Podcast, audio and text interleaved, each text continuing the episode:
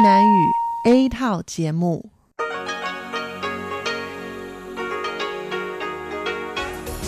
Đây là Đài Phát thanh Quốc tế Đài Loan RTI.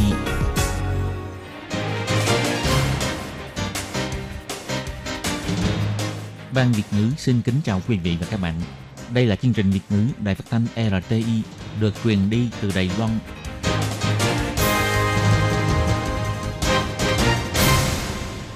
Nhi xin chào các bạn. Các bạn thân mến, các bạn đang đón nghe chương trình của Ban Việt ngữ Đài Tiếng Nói RTI được truyền thanh từ Đài Loan. Hôm nay là thứ năm, ngày 5 tháng 3 năm 2020, tức nhằm ngày 12 tháng 2, năm canh tí âm lịch. Chương trình của ngày hôm nay bao gồm các phần nội dung chính như sau. Mở đầu là phần tin tức thời sự Đài Loan, tiếp đến là chuyên đề Tiếng Hoa cho mỗi ngày, Hải đảo đáng yêu và cuối cùng là chuyên mục ca khúc xưa vài nay. Mở đầu là phần tin tức thời sự lầy Loan với các phần nội dung chính như sau. Hạ viện Mỹ thông qua đạo luật Đài Bắc. Tổng thống bày tỏ lầy Loan và Mỹ là đối tác hợp tác toàn cầu. Viện Hành Chính duyệt 4,12 tỷ cho biện pháp ổn định việc làm. Nhân viên bị giảm giờ làm, nghỉ ngắn ngày, nhiều nhất nhận trợ cấp 34.800 tệ một tháng. Thủ tướng chỉ thị phạt nặng đối với người vi phạm quy định kiểm dịch cách ly. Bộ Y tế Phúc Lợi cho hay, bắt đầu từ ngày 5 tháng 3, mỗi người lớn được mua 3 khẩu trang trên một tuần. Do ảnh hưởng của đợt không khí lạnh từ Trung Quốc, núi Ngọc Sơn được phủ trắng. Ga tàu cao tốc gắn thiết bị đo thân nhiệt, hành khách có nhiệt độ trên 37,5 độ C sẽ không được vào ga. Đội xe taxi phòng chống dịch bệnh chính thức ra mắt để giảm rủi ro khi đón phương tiện công cộng. Viện Hành Chính đã mời một người nổi tiếng trên mạng là biên tập Bia đến giới thiệu về những điều cần chú ý khi đón phương tiện giao thông công cộng. Và sau đây xin mời các bạn cùng đón nghe phần nội dung chính của bản tin ngày hôm nay. Hạ viện Hoa Kỳ đã thông qua đạo luật Đài Bắc. Sáng ngày 5 tháng 3, Tổng thống Tham Văn khi tiếp ông Jim Moriarty, Chủ tịch Hiệp hội Mỹ tại Đài Loan đã bày tỏ Hạ viện Mỹ đã thông qua đạo luật về Đài Bắc với 415 phiếu tán thành, không phiếu phản đối. Rất cảm ơn các bằng hữu trong Quốc hội Mỹ đã hỗ trợ Đài Loan củng cố bàn giao, tham gia tổ chức quốc tế, tăng cường quan hệ thương mại Đài Loan-Mỹ và đã bày tỏ sự ủng hộ bằng hành động. Đồng thời cảm ơn người phát ngôn của Quốc vụ viện Mỹ đã lên tiếng ủng hộ Đài Loan, khiến trách Tổ chức Hàng không Dân dụng Quốc tế ICAO đã khóa các tài khoản mạng xã hội đã ủng hộ Đài Loan, khẳng định sự chuyên nghiệp của Đài Loan trong các vấn đề về y tế công cộng đa quốc gia. Tổng thống chỉ ra, mỗi người đều có quyền sức khỏe và quyền tự do ngôn luận. Những giá trị cộng hưởng này cũng chính là cơ sở cho quan hệ hợp tác giữa Đài Loan và Mỹ.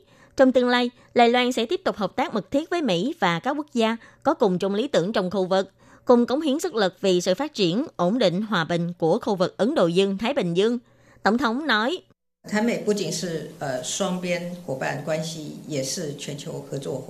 Lai Loan và Mỹ không chỉ là đối tác hợp tác của nhau, mà còn là đối tác hợp tác của toàn cầu. Về mặt an ninh, chúng tôi cảm ơn chính quyền của ông Donald Trump đã tiếp tục bán vũ khí cho Đài Loan. Đài Loan cũng sẽ tiếp tục tăng cường khả năng tự phòng vệ, thúc tiến tự chủ quốc phòng để làm bạn đồng minh dân chủ kiên cố trong khu vực Ấn Độ Dương-Thái Bình Dương. Ngoài ra, Tổng thống cũng hy vọng có thể ký kết hiệp định thương mại song phương với Mỹ, tăng cường giao lưu thương mại, thúc tiến sự phát triển kinh tế song phương. Ông Moriarty nói, Beyond our long-standing commercial and strategic partnership, U.S.-Taiwan cooperation now Ngoài quan hệ đối tác lâu dài trong thương mại và chiến lược, quan hệ hợp tác Đài Loan và Mỹ đã mở rộng đến lĩnh vực kỹ thuật, nhân văn, nhân đạo, vân vân, cùng đối diện với vấn đề thay đổi khí hậu và thúc tiến sự phát triển của thế giới. Có thể nói, quan hệ như vậy chính là vui buồn có nhau, cùng tồn tại, cùng phát triển. Trong thời gian nhiệm kỳ lần hai của Tổng thống Thái Anh Văn, chúng tôi sẽ nỗ lực gấp đôi để mở rộng vị thế của Đài Loan trên trường quốc tế, nhất là trong tình trạng dịch viêm phổi do virus COVID-19 đang ngày càng lan rộng như hiện tại. Bà Âu Giang An, người phát ngôn của Bộ Ngoại giao, hôm nay cũng trả lời, Quốc hội Mỹ không phân biệt đảng phái đã dùng hành động để hỗ trợ Đài Loan củng cố ban giao và ủng hộ Đài Loan tham gia vào xã hội quốc tế, thể hiện mối quan hệ hữu hảo mật thiết giữa Đài Loan và Mỹ. Bộ Ngoại giao đã bày tỏ sự hoan nghênh nhiệt liệt. Bà Âu Giang An chỉ ra, Bộ Ngoại giao sẽ tiếp tục quan tâm đến tình hình phát triển tiếp theo của đạo luật này và hy vọng có thể dùng thái độ hành động thiết thực để cùng chung tay hợp tác với Mỹ để mở rộng không gian hoạt động của Đài Loan trên trường quốc tế hơn nữa. Viện Hành Chính đã duyệt 60 tỷ đài tệ ngân sách đặc biệt cho phương án cứu trợ kinh tế và phòng chống dịch viêm phổi COVID-19. Nhưng phe phản đối đã chất vấn về khoản ngân sách dành cho Bộ Lao động. Hôm nay, ngày 5 tháng 3, trong cuộc họp Viện Hành Chính đã sắp xếp cho Bộ Lao động báo cáo biện pháp ổn định việc làm của Bộ Lao động. Trong buổi họp, Bộ Lao động đã nói rõ là sẽ vận dụng quỹ ổn định việc làm và quỹ bảo hiểm thất nghiệp, tổng cộng là 4,12 tỷ đầy tệ ngân sách. Chủ yếu là sẽ áp dụng cho bốn đối tượng là lao động bị giảm giờ làm cho nghỉ ngắn ngày, lao động thất nghiệp, doanh nghiệp và những người tự khởi nghiệp. Soạn thảo kế hoạch trợ cấp 3 giai đoạn theo thời gian ngắn hạn, trung kỳ và trường kỳ sẽ tùy vào tình hình diễn biến của tình hình dịch và sự thay đổi trong ngành nghề, có thể khởi động cơ chế hỗ trợ bất cứ lúc nào. Về biện pháp ngắn hạn, đối với lao động bị giảm giờ làm cho nghỉ ngắn ngày, Bộ Lao động gần đây đã khởi động kế hoạch nạp năng lượng rồi xuất phát, nâng cao mức hỗ trợ chi phí tổ chức tập huấn cho doanh nghiệp, nhiều nhất là 3,5 triệu đài tệ. Người lao động tham gia tập huấn có thể được nhận tiền trợ cấp là 158 tệ trên một giờ, nhiều nhất là nhận 120 giờ. Trong kế hoạch trung kỳ, Bộ Lao động sẽ đưa ra kế hoạch an tâm làm việc, hỗ trợ 50% chênh lệch giữa lương cơ bản và lương đóng bảo hiểm cho người lao động bị giảm giờ làm nghỉ ngắn hạn. Nhiều nhất là nhận 34.800 đài tệ, nhận trong 6 tháng. Ông Lâm Tam Quý, Thứ trưởng Bộ Lao động nói, Tôi lấy ví dụ, nếu người lao động đang đóng bảo hiểm với mức bảo hiểm cao nhất hiện tại là 45.800 đài tệ, lương cơ bản là 23.800 đài tệ, Vậy giữa 45.800 đài tệ và 23.800 sẽ chênh lệch là 22.000 đài tệ. Vậy Bộ Lao động sẽ hỗ trợ cho người đó 50%, tức là 11.000 đài tệ, để những người lao động này và chủ thuê trong thời gian này có thể được hỗ trợ để ổn định quan hệ thuê mướn lao động của hai bên. Về biện pháp trường kỳ, nếu sau này tình hình dịch ngày càng nghiêm trọng, Bộ Lao động ngoài tiếp tục hỗ trợ 50% trên lệch lương cho lao động bị giảm giờ làm nghỉ ngắn hạn, những lao động nào tham gia vào lớp tập huấn của Bộ Lao động sẽ có thể được hưởng trợ cấp là 70% trên lệch lương đóng bảo hiểm, nhiều nhất là 15.400 đại tệ, cộng thêm lương cơ bản, nên lao động có thể được nhận là 39.200 đại tệ, nhiều nhất là trợ cấp 6 tháng. Ngoài ra, cũng sẽ khởi động kế hoạch đi làm thời vụ phục vụ công cộng, sẽ do các bộ ban ngành, chính quyền địa phương, các huyện thị đề xuất số người cần tuyển dụng. Người lao động sẽ được trợ cấp 3 đến 6 tháng theo mức lương cơ bản. Đối với lao động thất nghiệp, ngoài 60% lương của bảo hiểm thất nghiệp, Bộ Lao động sẽ tăng cường thêm phần trợ cấp giáo dục cho con em người lao động thất nghiệp. Để hỗ trợ cho lao động thất nghiệp có thể nhanh chóng trở lại thị trường lao động, biện pháp trung kỳ sẽ khởi động thêm kế hoạch ổn định tuyển dụng, thưởng cho chủ thuê tuyển dụng lao động thất nghiệp trên 30 ngày. Khi tuyển dụng một lao động thất nghiệp, mỗi tháng chủ thuê sẽ được hỗ trợ 5.000 đài tệ, nhiều nhất là hỗ trợ 6 tháng. Ngày 5 tháng 3, Thủ tướng Tô Trinh Sương đã nghe báo cáo về tình hình và các ứng biến của Bộ Y tế Phúc Lợi trước tình hình dịch bệnh viêm phổi hiện nay trong cuộc họp của Viện Hành Chính. Sau khi nghe báo cáo, Thủ tướng đã bày tỏ lời cảm ơn về sự nỗ lực của chính quyền địa phương và trung ương đã cùng nhau nỗ lực để giúp Đài Loan trở thành tấm gương phòng chống dịch bệnh của thế giới. Tuy Đài Loan hiện tại chỉ có vài ca nhiễm bệnh trong khu dân cư, nhưng theo dự đoán của Bộ Quốc phòng Hoa Kỳ, trong 30 ngày tới, tình hình dịch viêm phổi do virus COVID-19 có thể sẽ lan rộng trên toàn cầu. Tình hình dịch bệnh ngày càng gây gắt. Đài Loan nhất định phải có sự chuẩn bị sẵn sàng trước tình hình dịch bệnh có thể lây nhiễm tại khu nhân cư vào thời gian sắp tới. Ông Tô Trinh Sương chỉ ra, điều đề đặc biệt về cứu trợ kinh tế do dịch bệnh COVID-19 đã được Viện Lập pháp thông qua vòng 3. Các điều luật chi tiết liên quan cũng sẽ được đưa ra trong vòng tuần này. Yếu tố mấu chốt để chính phủ có thể khống chế tình hình dịch bệnh một cách hiệu quả, tích cực, chính là để người dân có thể nắm bắt được thông tin một cách minh bạch. Mỗi ngày, Trung tâm Chỉ đạo Phòng chống dịch bệnh đều có ít nhất một buổi họp báo để mong người dân có thể vào cuộc, cùng nhau phòng chống dịch bệnh. Ông Tô Trinh Sương kêu gọi những người đang phải kiểm dịch tại nhà, cách ly tại nhà, vi phạm quy định. Chính quyền địa phương phải phạt nặng. Hơn nữa, thời gian đóng phạt không được để quá lâu. Nếu không đóng phạt thì nhất định phải thực thi cưỡng chế đóng phạt theo pháp luật. Ông cũng đã chỉ thị Trung tâm Chỉ đạo Phòng chống dịch bệnh đưa ra mức phạt cụ thể và nhanh chóng công bố để chính quyền các huyện thị có thể căn cứ theo để thực hiện. Ngoài ra, hôm nay Ủy ban Tài chính Viện Lập pháp tiếp tục thẩm tra về dự thảo ngân sách đặc biệt về phòng chống dịch bệnh và cứu trợ tài chính đối với bệnh viêm phổi truyền nhiễm đặc biệt nghiêm trọng của chính phủ trung ương. Để tiện cho người dân mua khẩu trang, Trung tâm Chỉ đạo Phòng chống dịch bệnh cũng tăng thêm lượng khẩu trang mà người dân có thể mua mỗi tuần.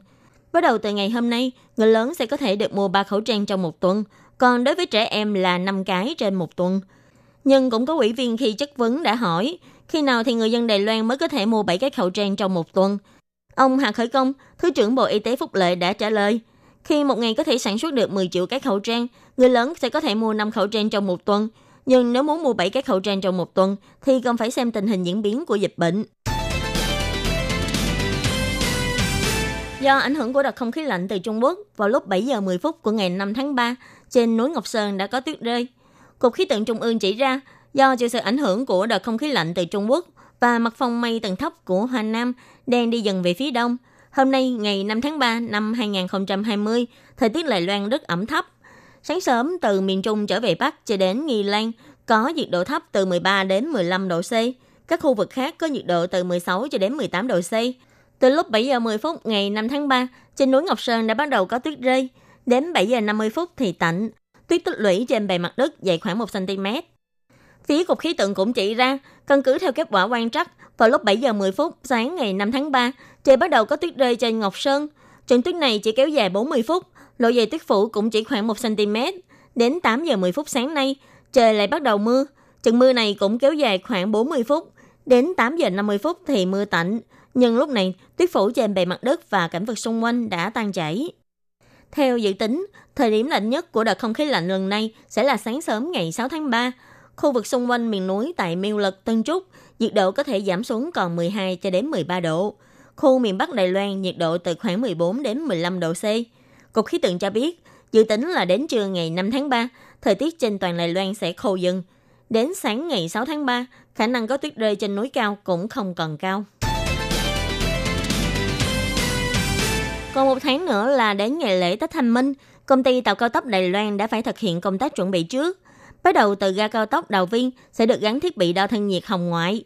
Khi thân nhiệt hành khách trên 37,5 độ C thì sẽ không được vào ga. Từ ngày 1 tháng 4 cho đến ngày 6 tháng 4, toàn bộ các tuyến cao tốc sẽ áp dụng biện pháp chỗ ngồi cố định, không bán vé cho chỗ ngồi tự do. Ngoài ra, sân bay đầu Viên cũng sẽ cho khởi động đội xe phòng chống dịch bệnh. Những người nhập cảnh từ khu vực Trung Quốc, Hồng Kông, Macau vân vân cần phải kiểm dịch tại nhà đều phải đón xe taxi để trở về nhà, không được phép đón các phương tiện công cộng. Nếu vi phạm, cao nhất có thể sẽ phạt 1 triệu đài tệ. Bắt đầu từ ngày 4 tháng 3, chỉ cần người dân nhập cảnh Đài Loan từ các khu vực Trung Quốc, Hồng Kông, Macau, Hàn Quốc, Ý, Iran đều không được đón phương tiện công cộng. Trừ khi là người thân đến sân bay để đón về, nếu không chỉ có thể ngồi taxi để về thẳng nhà. Cư dân khu vực đầy đông hay hải đảo không thể đón xe lửa, cũng phải đáp chuyến bay quốc nội hoặc tàu thủy, rồi đón taxi để về nhà. Cho nên để phòng chống những người cần kiểm dịch tại nhà từ sân bay quốc tế đầu viên nhập cảnh đón các phương tiện giao thông, bắt đầu từ ngày 4 tháng 3, đội xe phòng chống dịch bệnh sẽ được đưa vào thực hiện. Và thời gian hướng đạo là một tuần, sau ngày 11 tháng 3 sẽ phải chấp hành nghiêm ngặt, ai vi phạm cao nhất là phạt 1 triệu đài tệ. Và hôm nay, ngày 5 tháng 3, ga đầu viên của công ty tàu cao tốc Đài Loan đã cho gắn thiết bị đo thân nhiệt hành khách. Một khi phát hiện hành khách có thân nhiệt trên 37,5 độ C, sẽ không cho hành khách vào ga và đề nghị hành khách đi khám bác sĩ. Ga đầu viên là ga có nhiều hành khách nhập cảnh từ nước ngoài nhất. Theo bà Vương Niệm Tư, trạm trưởng ga đầu viên của công ty tàu cao tốc Đài Loan cho hay, trước ngày Tết Thanh Minh, ngoài ga đầu viên, các ga tại Đài Bắc, Đài Trung, Tả Doanh cũng sẽ lần lượt được đắp ráp thiết bị đo thân nhiệt hành khách. Đồng thời, từ ngày 1 tháng 4 cho đến ngày 6 tháng 4, các tuyến tàu cao tốc sẽ hủy chế độ chỗ ngồi tự do. Hành khách đều phải đặt vé xe với chỗ ngồi nhất định. Bắt đầu từ ngày 3 tháng 5 là có thể đặt mua vé cao tốc cho ngày Tết Thanh Minh. Tuy việc hủy chế độ chỗ ngồi tự do sẽ làm giảm tính tiện lợi khi đón xe của người dân, nhưng phía công ty tàu cao tốc cũng hy vọng có thể giảm bớt rủi ro lây truyền bệnh, giảm thời gian đứng đợi xe để người dân có thể an tâm và bình an trở về nhà đón ngày lễ. Gần đây, Viện Hành Chính đã mời người nổi tiếng trên mạng là biên tập bia đến giới thiệu về những điều cần chú ý khi đón phương tiện giao thông công cộng. Và sau đây là đoạn dịch lại của video tuyên truyền. Xin chào các bạn, tôi là Bia. Các bạn có biết là khi đi các phương tiện giao thông công cộng thì chúng ta cần chú ý những điều gì không? Thứ nhất là khi đón xe, các bạn phải chú ý tránh dùng tay tiếp xúc với mắt, mũi, miệng. Đồng thời phải cố gắng hạn chế dùng tay tiếp xúc với những vật xung quanh. Thứ hai, nếu nhất thiết phải nắm vào tay cầm thì cố gắng chỉ nắm vào cùng một tay cầm. Như thế sẽ hạn chế bớt cơ hội các bạn sẽ tiếp xúc với virus. Thứ ba, nếu muốn ho hoặc ắc xì thì nhớ phải chú ý phép lịch sự khi ho, dùng tay áo để che mũi và miệng lại, có thể sẽ tránh được việc truyền nhiễm qua dập bắn nước bọt. Thứ tư, sau khi đi phương tiện giao thông công cộng, nhớ dùng xà phòng để rửa tay thật sạch, giữ vệ sinh cho đôi bàn tay. Nếu có các triệu chứng về viêm đường hô hấp, bị sốt hoặc bị bệnh thì nên tránh không nên đi các phương tiện giao thông công cộng, nghỉ ngơi ở nhà. Nếu phải đi khám bác sĩ thì hãy nhớ là phải đeo khẩu trang, đón xe riêng để đi khám. Như thế mới có thể vừa bảo vệ được bản thân, vừa bảo vệ được cho người khác.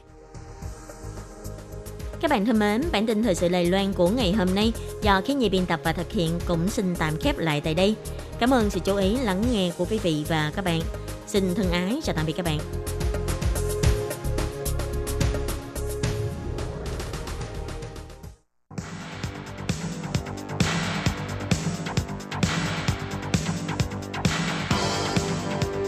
Đây là đài phát thanh quốc tế Đài Loan RTI, truyền thanh từ Đài Loan. Mời các bạn theo dõi bài chuyên đề hôm nay.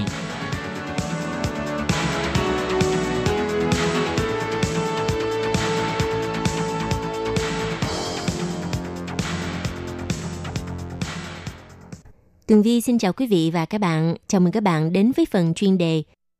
Thưa các bạn, bài chuyên đề ngày hôm nay Tường Vi xin được chia sẻ với các bạn về đề tài Nghiên cứu mới của các nhà khoa học tiết lộ vì sao COVID-19 hay còn gọi là SARS-CoV-2 dễ lây nhiễm hơn.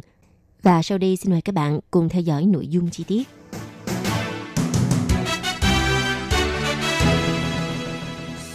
Thưa các bạn, bệnh viêm phổi COVID-19 là một bệnh đường hô hấp cấp tính truyền nhiễm gây ra bởi một chủng virus corona mới tên là SARS-CoV-2.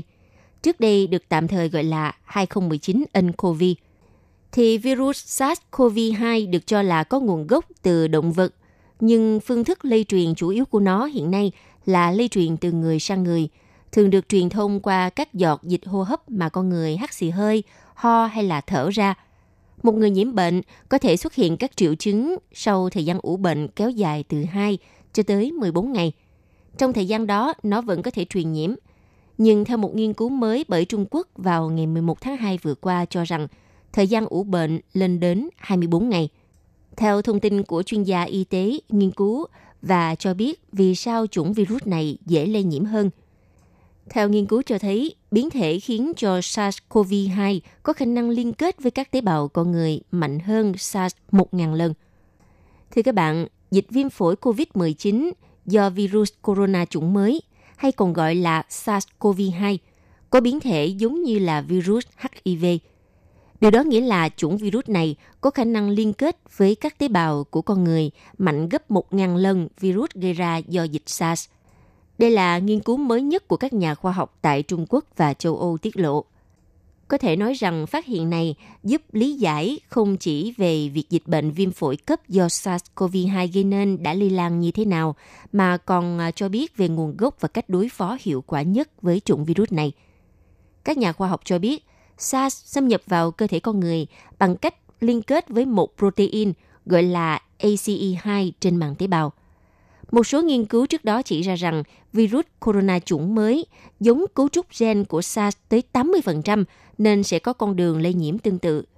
Tuy nhiên, protein ACE2 không tồn tại với số lượng lớn ở những người khỏe mạnh, nên điều này phần nào giúp hạn chế quy mô bùng phát của dịch SARS vào năm 2002, năm 2003, khi dịch bệnh này ảnh hưởng đến khoảng 8.000 người trên toàn thế giới. Còn những virus khác có khả năng lây nhiễm cao chẳng hạn như là HIV và Ebola thì thường tấn công vào một enzyme gọi là furin, hoạt động như là chất kích hoạt protein trong cơ thể con người. Nhiều protein không hoạt động hoặc ở trạng thái ngủ đông khi chúng được tạo ra và sẽ bị cắt đi ở một vài điểm nào đó để kích hoạt các chức năng khác. Rồi khi nhìn vào trình tự gen của virus corona chủng mới – Giáo sư Ranji Shou và đội ngũ của ông tại Đại học Nankai ở Thiên Tân đã phát hiện một đoạn gen biến thể không tồn tại trong SARS, nhưng lại tương tự với những biến thể được tìm thấy trong HIV và Ebola. Những phát hiện này đã cho thấy virus corona chủng mới có lẽ khác biệt đáng kể so với virus corona gây nên dịch SARS trong quá trình lây nhiễm – theo nghiên cứu này, thì biến thể trên có thể tạo ra một cấu trúc trẻ trong protein gai của virus corona chủng mới. Virus này sử dụng gai của các protein chìa ra để bám vào tế bào chủ, nhưng thường protein này ở trạng thái không hoạt động. Nhiệm vụ của cấu trúc trẻ là đánh lừa protein furin của con người để nó cắt ra và kích hoạt protein gai, cũng như tạo ra một điểm tiếp xúc trực tiếp giữa màng virus và màng tế bào. Như vậy, với phương pháp kết hợp nói trên, so với con đường xâm nhập của SARS thì phương pháp kết hợp này có thể hiệu quả hơn từ 100 lần cho tới 1.000 lần so với virus SARS trước kia. Quý vị và các bạn thân mến, vừa rồi là bài chuyên đề do Tường Vi thực hiện. Xin cảm ơn sự theo dõi của quý vị. Sau đây xin mời tiếp tục đón nghe nội dung còn lại của chương trình phát thanh Việt ngữ Đài RTI.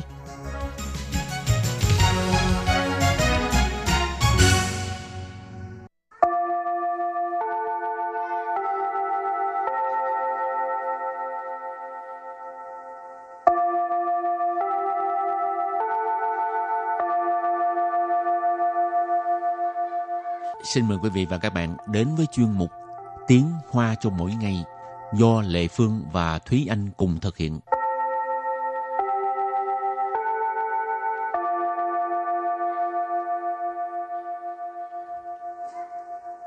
Thúy Anh và Lệ Phương xin kính chào quý vị và các bạn. Chào mừng các bạn cùng đến với chuyên mục Tiếng Hoa cho mọi ngày ngày hôm nay. Thúy Anh có bao giờ uh, tự giới thiệu bản thân mình trước một đám đông người không?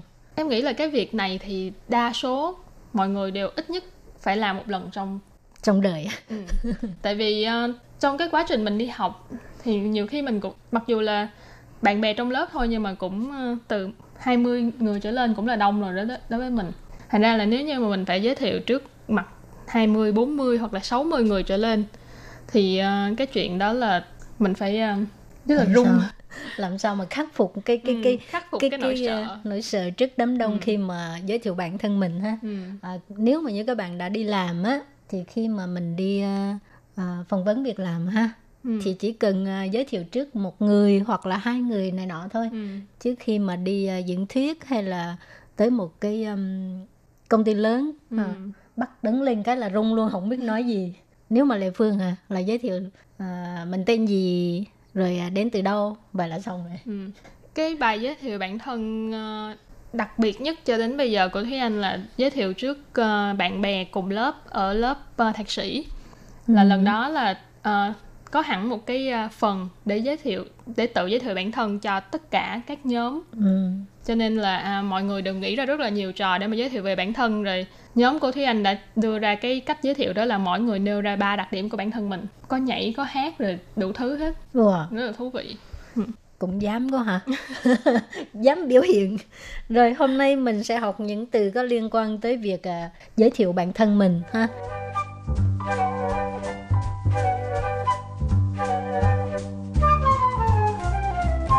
Tự 自我介绍。自我介绍，自我 là tự bản thân mình, 介绍 tức là giới thiệu, cho nên 自我介绍 là giới thiệu bản thân, tự giới thiệu bản thân. 请容许我先介绍自己。请容许我先介绍自己。Xin 容许我先介绍自己 có nghĩa là cho phép tôi uh, giới thiệu bản thân mình trước. Ha. Xin 容许容许 là cho phép. Xin đây là một cái từ lễ phép. Trước khi mình muốn nói cái gì á, thì mình thêm cái từ xin ở đằng trước câu ha. Um, xin tức là trước trước tiên.介绍自己 tức là giới thiệu bản thân mình.介绍là giới thiệu, còn uh, 自己 tức là bản thân mình ha.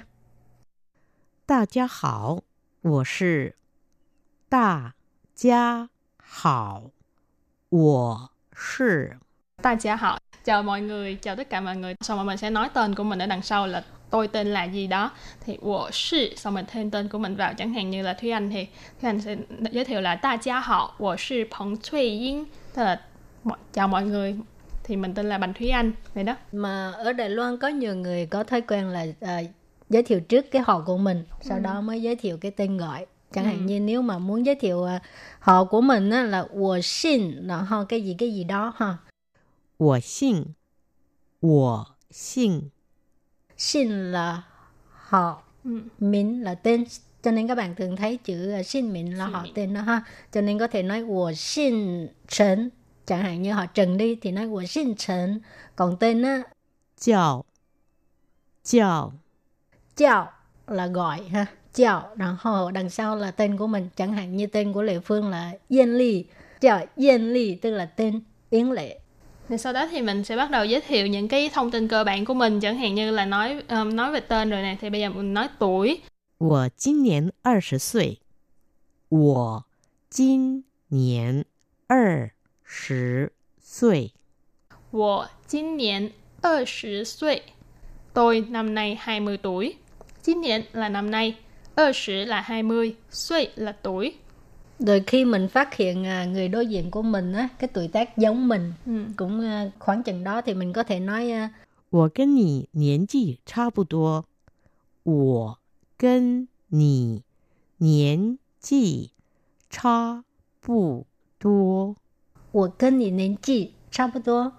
跟 là với, 年纪 là tuổi tác, 差不多 là là sắp xỉ ha.年纪差不多 là cái cái tuổi nó nó gần à, giống nhau, ngang bằng nhau hả? Sắp xỉ nhau. cỡ cỡ nhau rồi tiếp theo là mình sẽ nói về mình đến từ đâu hoặc là mình là người ở đâu 我是越南人，我是越南人， 我是越南人 tôi là người Việt Nam hoặc là nếu như các bạn nói là tôi đến từ Việt Nam thì các bạn có thể nói là 我来自越南，我来自越南， 我来自越南 来自 là đến từ Việt Nam là Việt Nam Rồi à, các bạn muốn giới thiệu à, mình sinh ra ở đâu thì có thể nói là 我在越南出生，我 在越南出生，我在越南出生，我在越南出生 tức là mình sinh ra ở Việt Nam, xuất sinh là sinh ra. nhưng mà mình sinh ra ở Việt Nam thôi nhưng mà hiện tại mình sống ở Đài Loan đúng không Ừ. cho nên mình phải nói là mình phải giới thiệu thêm đó là 我现在住在台湾，我现在住在台湾。 我现在住在台湾 tức là hiện tại thì tôi đang sống ở Đài Loan hiện tại là hiện tại trụ là ở cho nên trụ tại 什么什么 tức là bạn ở đâu đó thì trụ tại Đài Loan tức là đang ở Đài Loan Rồi và bây giờ là giới thiệu về nghề nghiệp của mình. Nếu như còn học sinh, chẳng hạn như mình đang học lớp à, lớp 10 đi, thì mình có thể nói là 我在读高一，我在读高 一，我在读高一. Cao y là à, cấp 3 mà năm thứ nhất thì ở bên mình gọi lớp 10 đó. ừ. Còn ở bên này thì cao trung, y niên chỉ, ha, cho nên mới nói là cao y. 我在读高一. thì cũng giống như là cái cách đếm 1, 2, 3 như vậy thì là nếu như lớp 11 thì mình gọi là cao ơ rồi lớp 12 thì là cao san cho nên 我在读高一 mình đang học lớp 10 我在读高二 đang học lớp 11 我在读高三 là mình đang học lớp 12 Còn nếu như mình là sinh viên đại học thì có thể nói là 我是大学生，我是大学生，我是大学生.然后nếu như mà mình học à, à, học sinh viên năm thứ hai đi thì mình có thể nói là 我现在读大二.我现在读大二，我现在读大二。 我现在读大二. Sinh viên năm thứ hai là 我现在读大二. Rồi và bây giờ nếu như mình đã đi làm rồi thì cái cách giới thiệu cũng hơi khác ha, giới thiệu về cái nghề nghiệp của mình. Chẳng hạn như bây giờ ờ, các bạn Việt Nam qua đây à, đi làm giáo viên tiếng Việt rất là nhiều thì các bạn có thể giới thiệu là 我是越南语老师，我是越南语老师。我是越南语老师, tức là tôi là cô giáo tiếng Việt.越南语là tiếng Việt. Còn lão sư để đằng sau là cô giáo hoặc là thầy giáo ha. rồi còn nếu như mà các bạn à, đang trong quá trình tìm việc làm thì mình nói là 我在找工作，我在找工作。我在找工作 tức là tôi đang tìm việc làm Công chua là công việc, việc làm. Cho nên chọn là tìm kiếm. Của giai chọn công chua, tôi đang tìm việc làm. Thì vừa rồi là những à, từ có liên quan tới việc à, giới thiệu bản thân mình. Thì hy vọng hôm nay các bạn có thể đứng trước đám đông và giới thiệu một cách rất là mạch lạc. Ừ thì đây là một cái sườn bài thôi nhưng mà đến khi à, đứng trước đám đông thì biểu hiện mọi người sẽ khác Ừ, hy vọng nhận được à, cái cái à, những cái câu ngắn gọn về giới thiệu bản thân Ừ. của các bạn ha mà bằng Ừ. tiếng Hoa nhé. Ừ, thường là các bạn giới thiệu bản thân như thế nào hay là các bạn cũng có cái cách giới thiệu rất là độc đáo các bạn nhớ comment nha Ừ. bài học đến đây cũng xin tạm khép lại cảm ơn sự chú ý theo dõi của các bạn bye bye Bye bye.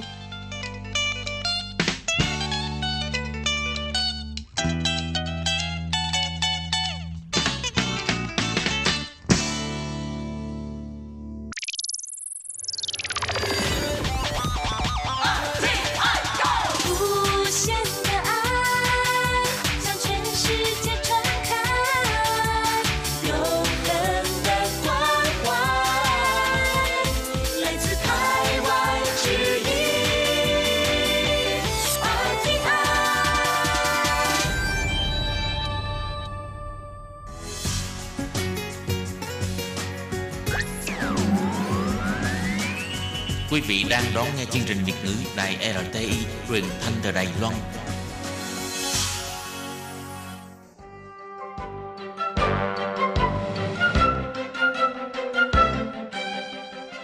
Chào mừng quý vị đến với chương trình Hải đảo đáng yêu do Tố Kim thực hiện.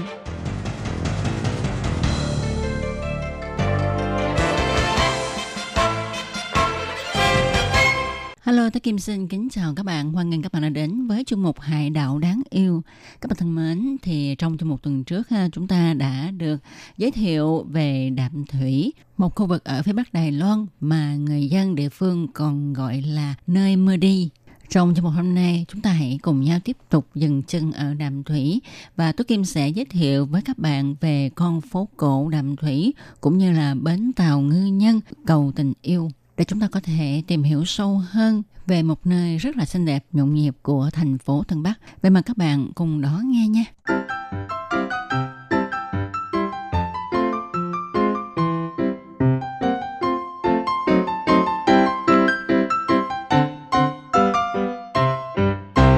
Các bạn thân mến, trong phần giới thiệu về Đạm Thủy ở tuần trước thì à, Tố Kim có nhắc đến Đạm Thủy khi xưa là một cảng rất là lớn ở Đài Bắc và sau đó thì do cái sự thay đổi của thời tiết khí hậu cũng như là sự tích tụ bùn dưới sông khiến cho việc vận hành của tàu bè trở nên khó khăn hơn cũng như là việc xây cảng ở Cơ Long đã khiến cho cảng Đạm Thủy mai một đi và không còn phồn vinh như xưa nữa. Và như chúng ta biết ha, một khi mà cái nơi nào đó không còn phồn vinh nữa thì người ta sẽ ít lui tới và hầu như là dần dần tên tuổi của nó cũng không còn trong ký ức của mọi người. Tuy nhiên, các bạn có biết không, cũng nhờ vào sự góp sức của chính quyền địa phương cũng như là dân chúng ở nơi đây đã làm cho cảng Đạm Thủy khi xưa trở nên sinh động hơn với con phố cổ Đạm Thủy và bến tàu ngư nhân. Khi mọi người đến Đài Bắc thì chúng ta không nên bỏ qua chuyến đến thăm Đạm Thủy nha các bạn. Thực ra thì giao thông từ ở thành phố Đài Bắc đến Đạm Thủy rất là tiện lợi. Các bạn có thể đến ga xe lửa Đài Bắc đáp tuyến xe điện metro lai màu đỏ, tức là lai đến Đạm Thủy và chúng ta lên đó ngồi đến chậm chót là đến Đạm Thủy ha. Thời gian mà xe chạy là từ 40 đến 45 phút là tới. Thì các bạn có biết không, tuyến xe điện metro lai đỏ từ ga xe lửa Đài Bắc đến Đạm Thủy là tuyến metro đầu tiên được xây dựng ở thành phố Đài Bắc. Nó đã hơn 20 năm rồi và tuyến xe metro này thì nó ở trên mặt đất. Cho nên khi mà chúng ta ngồi tuyến metro này ha, chúng ta có thể ngắm được phong cảnh ở ngoài trời từ thành phố Đài Bắc ra đến thành phố Tân Bắc. Cảnh rất là đẹp các bạn ạ. Và Tố Kim rất là thích tuyến xe điện metro này rồi khi chúng ta ngồi đến trạm chót của tuyến xe điện metro lai đỏ này thì đã đến Đạm Thủy. Và khi các bạn bước ra khỏi ga xe điện metro là chúng ta đã đến cảng Đạm Thủy và phố đi bộ, phố mua sắm của Đạm Thủy rồi đó các bạn ạ. À. Rất là tiện lợi phải không?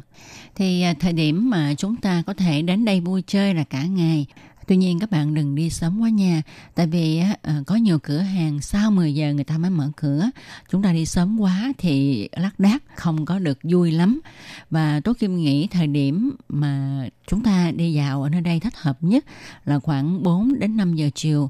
Lúc này thì ánh nắng nó đã dịu xuống rồi Và cái gió ở cái cửa sông nó thổi lên khiến cho mình cũng mát mẻ hơn. Rồi người đến tham quan thì cũng đông đúc hơn hàng quán bán nhiều hơn. Thật là nhộn nhịp. À, chúng ta có thể đi mua đồ ăn thức uống rồi đến cạnh bờ sông vừa ngắm hoàng hôn vừa nhâm nhi thức ăn đồ uống. Thật là đặc biệt ở nơi đây. Và điều thú vị nữa là chúng ta có thể nghe được những điệu nhạc du dương của các ca sĩ đường phố biểu diễn ở nơi này. Trước kia, bờ sông nằm sát cạnh những cái gian hàng bán đồ ăn thức uống, khiến cho người ta đi dạo phố cảm thấy hơi mệt tại vì người đông, rồi không có chỗ ngồi để mà ngắm cảnh hoàng hôn hay là ờ, đứng hứng gió mát từ ở dưới sông hắt lên. Nhưng mà sau này ha, thì ờ, chính quyền địa phương đã nới rộng cái bờ sông ra. Bây giờ các bạn đến đó thì sẽ có một cái không gian thật là rộng, thoáng mát để cho mọi người tiêu khiển khi mà chúng ta đi đến đạm thủy thì chúng ta phải thưởng thức những món ăn ngon, những món ăn đặc sắc của địa phương. Thì ở đạm thủy ha, à, có một cái món mà chúng ta không thể bỏ qua, đó là món a cày. Cái tên a cày này nghe ngộ thôi các bạn ha. Để tôi Kim mô tả cho các bạn biết nha. Thì món a cành này được làm bằng tàu hũ chiên. Người ta sẽ móc bớt cái ruột của miếng tàu hũ chiên rồi dồn miếng vào đó. Sau đó người ta sẽ quét một lớp chả cá chưa chiên lên, rồi người ta mới đem đi hấp. Và khi dọn lên cho khách hàng ăn thì người ta sẽ trang lên miếng tàu hũ dùng miếng này một cái nước sốt đặc biệt sền sệt ở nơi đây nó có màu đỏ đỏ với cái vị ngọt ngọt thì ở những cái quán mà bán a cài này á, người ta còn bán canh cá vò viên hình dạng của những cái viên cá vò viên này nó không có tròn vo như là cái ờ, viên bò dò viên hay là cá vò viên của ta mà nó hơi dài dài tí xíu nha các bạn. Có một điều thú vị nữa là người ta còn dồn à, thịt bằm vào trong những cái viên cá vò viên này. Ăn cũng khá là ngon các bạn ạ. Khi mà đến đàm thủy thì chúng ta cũng đừng quên mua trứng sắt để mà thưởng thức nha. Trứng sắt này được làm bằng hai loại trứng trứng gà và trứng cút. Khi mà chúng ta thấy cái trứng hơi to to thì biết đó là làm bằng trứng gà. Còn những cái trứng mà nhỏ nhỏ đó thì là bằng trứng cút nha các bạn. Thì à, người ta đem cái trứng này ha đem đi kho rồi hầm rất là lâu ha khoảng một tuần lần đó để cho cái lòng trắng của trứng nó trở thành màu sậm à, đến đen luôn và nó cứng. Còn lòng đỏ thì cũng rất là thấm và trở nên sậm màu khi mà chúng ta ăn trứng này thì các bạn à, nên cắn một miếng nhỏ nhỏ nha. À, đừng có thấy trứng cút nhỏ xíu mà bỏ một cái vô trong họng luôn. Chúng ta nhai rất là mệt. Bí quyết của ăn trứng sắt là chúng ta phải cắn từng miếng nhỏ, nhai chậm chậm. Có như vậy chúng ta mới thưởng thức được vị ngon, ngọt, bùi, thơm của trứng sắt. Khi mà đến đạm thủy ha, thì các bạn cũng đừng có bỏ qua một món mà tố kim nghĩ là ai cũng thích hết nhất là lớp trẻ, đó là ăn kem. Và ở đây có một cái quán bán một cái kem to đùng, thật là dài. Tuy nhiên, giá rất là phải chăng.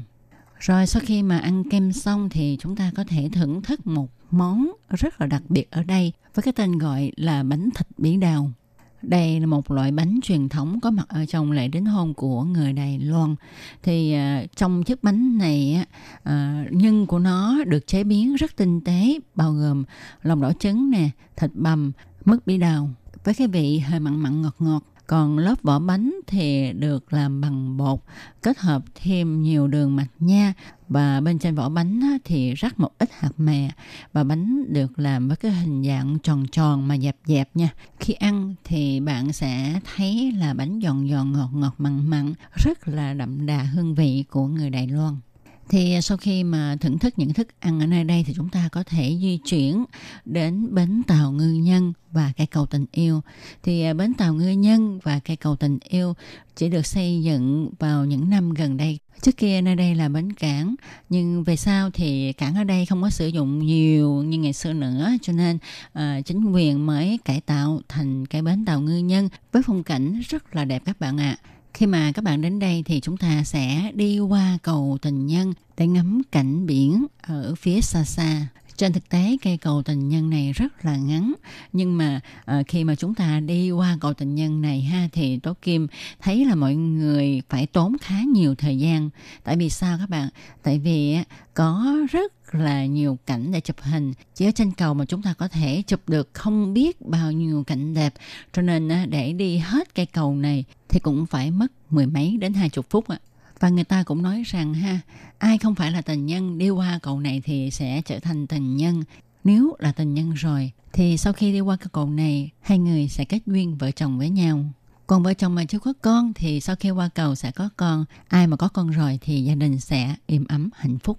Vâng, và các bạn thân mến, chương mục Hải đảo đáng yêu ngày hôm nay cũng xin được nói lời chào tạm biệt với các bạn tại đây. Tố Kim xin chúc phúc cho tất cả mọi người. Cảm ơn các bạn đã theo dõi. Thân chào tạm biệt. Bye bye.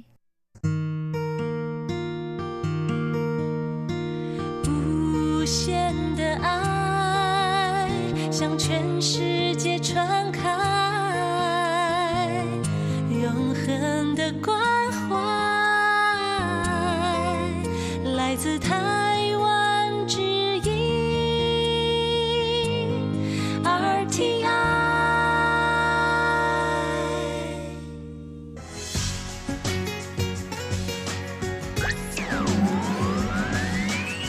Quý vị đang đón nghe chương trình Việt ngữ Đài RTI truyền thanh từ Đài Loan.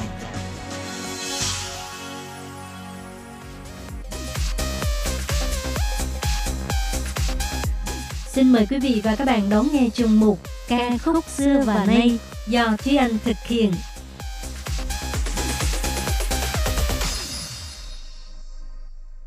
Thúy Anh xin kính chào quý vị và các bạn. Chào mừng các bạn cùng đến với chuyên mục ca khúc xưa và nay của tuần này. Các bạn thân mến, mới đây thôi mà đã tháng 3 rồi, nhanh quá phải không? Không biết là có phải là dạo gần đây có quá nhiều thông tin chấn động trên toàn thế giới, hết sự kiện này tới sự kiện khác, cho nên cảm thấy thời gian trôi qua nhanh hơn bình thường rất là nhiều. Nhưng bước vào tháng 3 thì chắc là đa số mọi người đều sẽ nghĩ ngay đến một ngày lễ quốc tế dành riêng cho chị em phụ nữ. Đó là ngày quốc tế phụ nữ 8 tháng 3. Ngày quốc tế phụ nữ 8 tháng 3 hay còn gọi là Ngày Liên Hiệp Quốc vì nữ quyền và hòa bình quốc tế được tổ chức vào ngày 8 tháng 3 hàng năm. Ngày này được Liên Hiệp Quốc chính thức hóa vào năm 1977. Lễ kỷ niệm Ngày Quốc tế Phụ nữ lần đầu tiên được tổ chức vào ngày 28 tháng 2 năm 1909 tại New York, Mỹ do Đảng Xã hội Mỹ tổ chức. Một cuộc biểu tình nhân ngày phụ nữ ngày 8 tháng 3 năm 1917 tại Nga đã làm dấy lên cuộc cách mạng Nga. Liên bang Xô Viết thời bấy giờ đã tuyên bố ngày này là ngày nghỉ quốc gia kể từ năm 1917. Sau đó ngày lễ này chủ yếu được tổ chức trong các nước thuộc phong trào xã hội chủ nghĩa và các nước cộng sản cho đến khi được Liên Hiệp Quốc thông qua vào năm 1977. Hiện nay thì Ngày Quốc tế Phụ nữ là ngày lễ chính thức tại các nước như là Afghanistan, Belarus, Bulgaria, Campuchia, Cuba, Kazakhstan, Lào, Mông Cổ, Nga, Nepal, Trung Quốc, Uzbekistan, Việt Nam, Zambia, v.v. Tại một số quốc gia như Cameroon, Croatia, Romania, Chile thì ngày 8 tháng 3 mặc dù không phải là một ngày nghỉ lễ nhưng vẫn được tổ chức rộng rãi. Vào ngày này thì đàn ông thường tặng hoa hoặc là quà cho những người phụ nữ trong cuộc sống của họ, như là mẹ, vợ, bạn gái, con gái, bạn bè, đồng nghiệp vân vân. Ở một số quốc gia như Bulgaria và Romania thì cũng được coi là tương đương với ngày của mẹ. Và trẻ em của các nước này cũng thường là sẽ tặng những món quà nhỏ cho mẹ và bà của mình. Tại một số quốc gia thì Ngày Quốc tế Phụ nữ được kỷ niệm bằng những hoạt động liên hoan, diễu hành, đòi quyền bình đẳng với nam giới, về mức lương, cơ hội giáo dục đào tạo, thăng tiến trong nghề nghiệp, hay là điều kiện an sinh xã hội, chống mại dâm và bạo lực đối với phụ nữ. Nói chung là những vấn đề về thực tiễn. Trong ngày này thì thường là phụ nữ châu Âu và Bắc Mỹ từ chối nhận hoa vì họ xem đó là một dấu hiệu không bình đẳng và chỉ mang tính hình thức. Ở Việt Nam thì ngày này thường là ngày mà phái nam tặng hoa cho phụ nữ. Các cơ quan đoàn thể mà có phụ nữ làm việc và tham gia cũng thường là sẽ tổ chức một số hoạt động để mà đón mừng hoặc là tặng quà cho chị em phụ nữ. Và trong chuyên mục ca khúc xưa và nay của ngày hôm nay thì Thúy Anh cũng xin gửi đến cho các cô bác, chị em đang đón nghe chương trình ba bài hát nhân ngày quốc tế phụ nữ. Và bài hát đầu tiên là bài hát của nhóm nhạc SHE mang tên là Shiro. Từ trước đến nay, nhóm nhạc nữ này vẫn luôn mang hình tượng là những cô gái năng động, trẻ trung, có cá tính và đầy bản lĩnh. Bài hát Shiro thể hiện tinh thần tự lập của các cô gái, cho dù chỉ có một mình nhưng vẫn có thể trở thành anh hùng của bản thân, chứ không cần phải đợi hero nào trong cuộc đời mình. Có lòng tin vào bản thân mình thì bạn cũng có thể trở thành nữ vương của cuộc đời. Bài hát Shiro nằm trong album cùng tên được phát hành vào năm 2010, được sáng tác bởi ca sĩ Asin và Apu Tên bài hát được ghép lại từ chữ she và chữ hero trong tiếng Anh. She vừa là tên nhóm, ghép lại từ ba chữ cái đầu trong tên tiếng Anh của các thành viên, vừa mang ý nghĩa là cô gái. Còn hero thì nghĩa là anh hùng.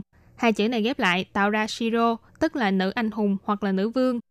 Ý tưởng này xuất phát từ việc ca sĩ Ashin nhận thấy rằng khái niệm hero và history, tức là anh hùng và lịch sử, đều mang chiều hướng chỉ phái nam. Vì thế anh nhận thấy nên dùng từ khác để chỉ phái nữ, nên đã đề xuất ra hai khái niệm là Shiro và Her Story. Her Story sau đó cũng là tên của một album khác tập hợp những bài hát của nhóm nhạc Mayday nhưng được trình diễn bởi các ca sĩ nữ. Nhóm nhạc SHE với hình tượng nữ giới tự chủ độc lập, dũng cảm theo đuổi ước mơ của mình đã thể hiện bài hát Shiro đầy mạnh mẽ và tự tin, kêu gọi phái nữ phải tự làm chủ cuộc đời mình. Trong thời đại mới này, không nhất thiết là phải có hero, vì các cô gái cũng có thể là Shiro của bản thân mình, tự sáng tạo ra biên niên sử mới của riêng mình. Và sau đây xin mời quý vị và các bạn cùng lắng nghe ca khúc Shiro của nhóm nhạc SHE.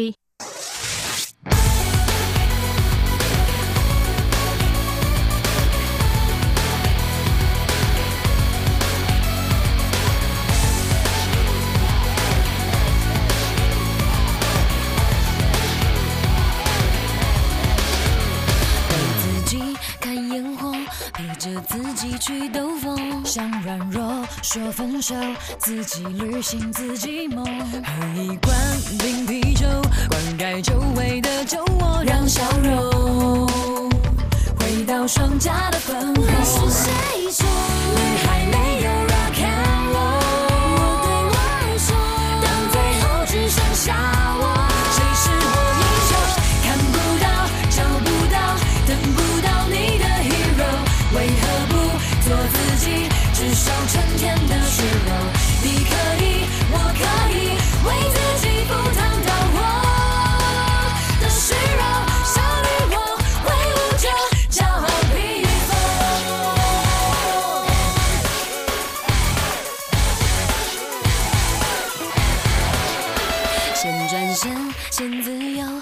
说再见，先解脱。世界在他背后，原来这么的辽阔。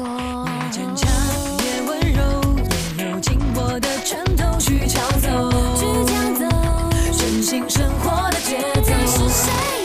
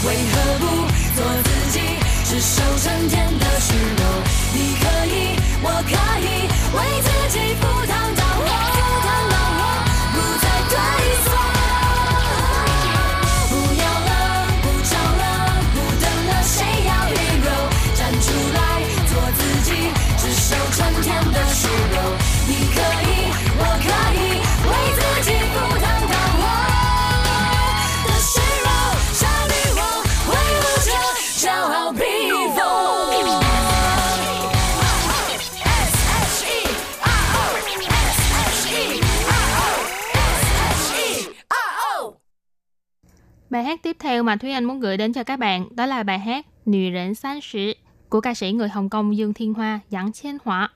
Bài hát này dịch ra Hán Việt là Nữ Nhân Tam Thập, tức là cô gái tuổi 30. Nằm trong album tiếng quan thoại Radio Not được phát hành vào năm 2011.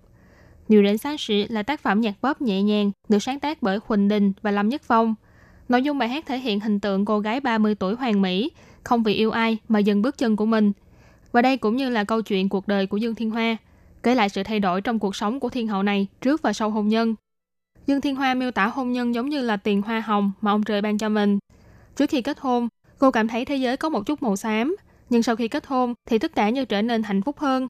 Cô cũng dành lời khuyên cho những cô gái đang nôn nóng lấy chồng rằng cứ thông thả, như thế có lẽ hạnh phúc sẽ dễ dàng có được hơn.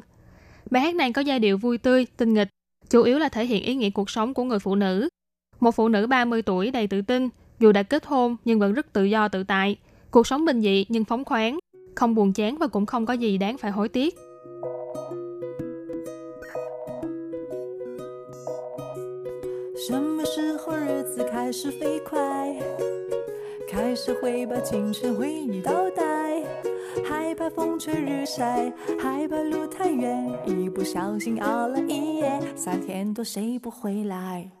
昨天的事今天想不起来，坏的习惯统统改不过来，越煽情的电影越麻木懒感，对新欢不够坦白，旧情难以释怀。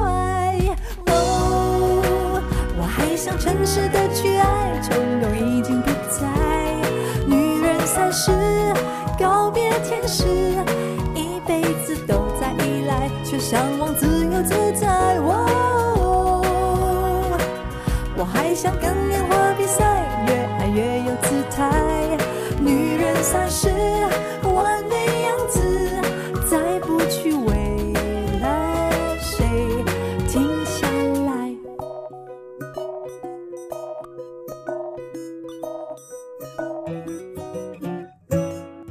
有些快乐需要寂寞提炼。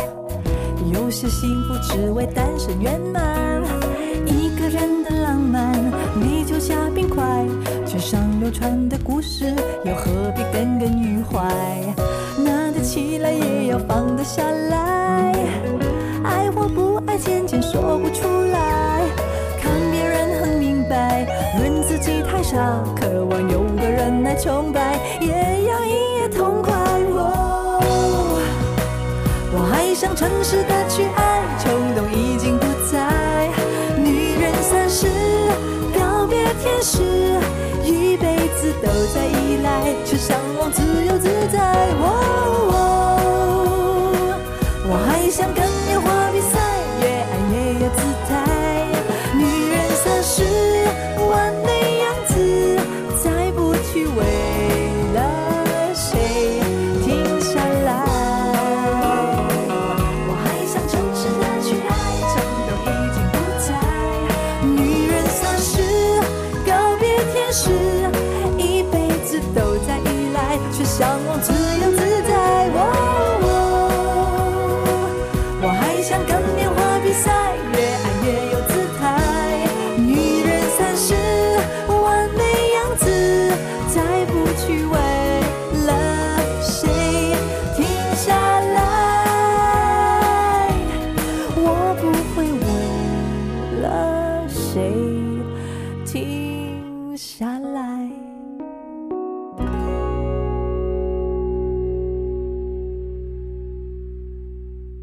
hát cuối cùng của ngày hôm nay mà Thúy Anh muốn gửi đến cho các bạn là một bài hát có lẽ mà rất là nhiều bạn từng nghe qua.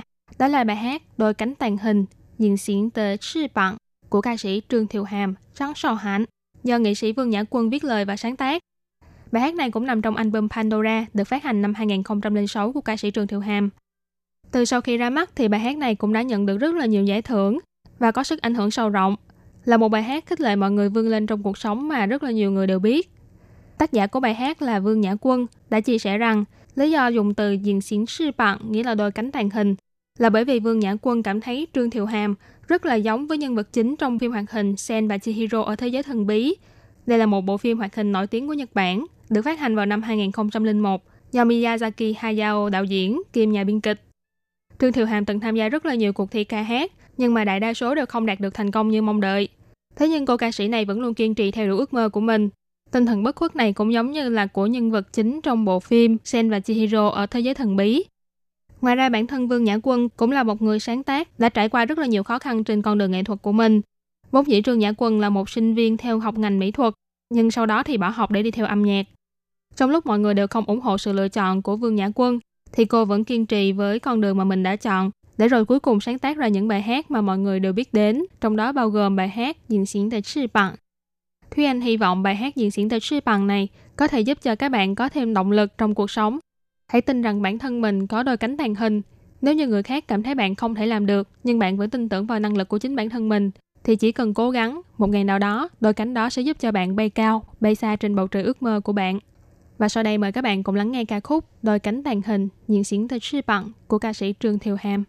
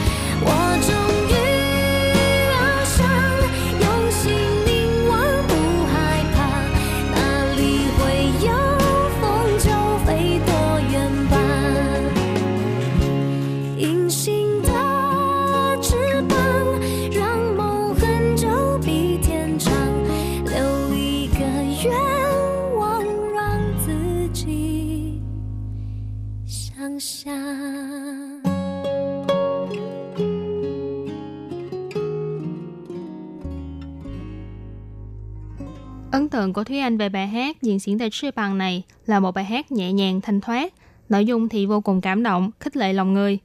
Lần đầu tiên Thúy Anh nghe bài này là vào khoảng những năm cấp 3.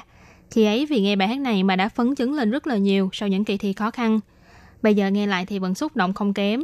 Có thể thấy là nội dung của bài hát phù hợp với mọi lứa tuổi, luôn khuyên người ta phải tin tưởng vào bản thân mình, đừng dễ dàng bỏ cuộc và có niềm tin vào tương lai. Có lẽ bởi vì thế mà ca khúc này cũng được rất là nhiều hoạt động và sự kiện chọn làm ca khúc hát tập thể và thậm chí tựa bài hát đã từng xuất hiện trong đề thi đại học của Trung Quốc. Hy vọng là ba bài hát của ngày hôm nay có thể thay Thúy Anh gửi lời chúc đến cho quý cô, dì, chị em một ngày quốc tế phụ nữ 8 tháng 3 thật vui vẻ và hạnh phúc. Chuyên mục ca khúc xưa và nay của ngày hôm nay cũng xin tạm khép lại tại đây. Cảm ơn sự chú ý lắng nghe của quý vị và các bạn. Thân ái chào tạm biệt và hẹn gặp lại các bạn trong chương trình của tuần sau cũng vào giờ này. Bye bye!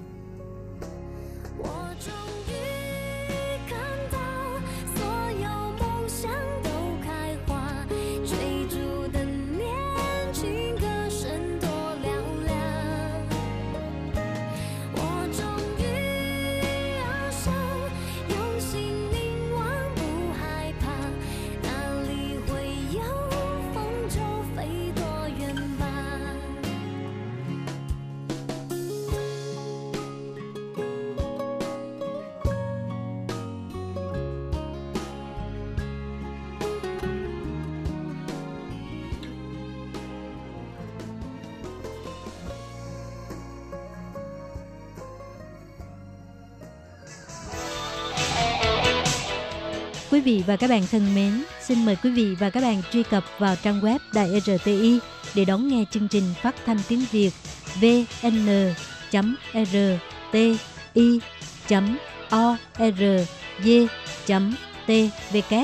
và cũng có thể truy cập FB fanpage của Ban Việt ngữ RTI tiếng Việt.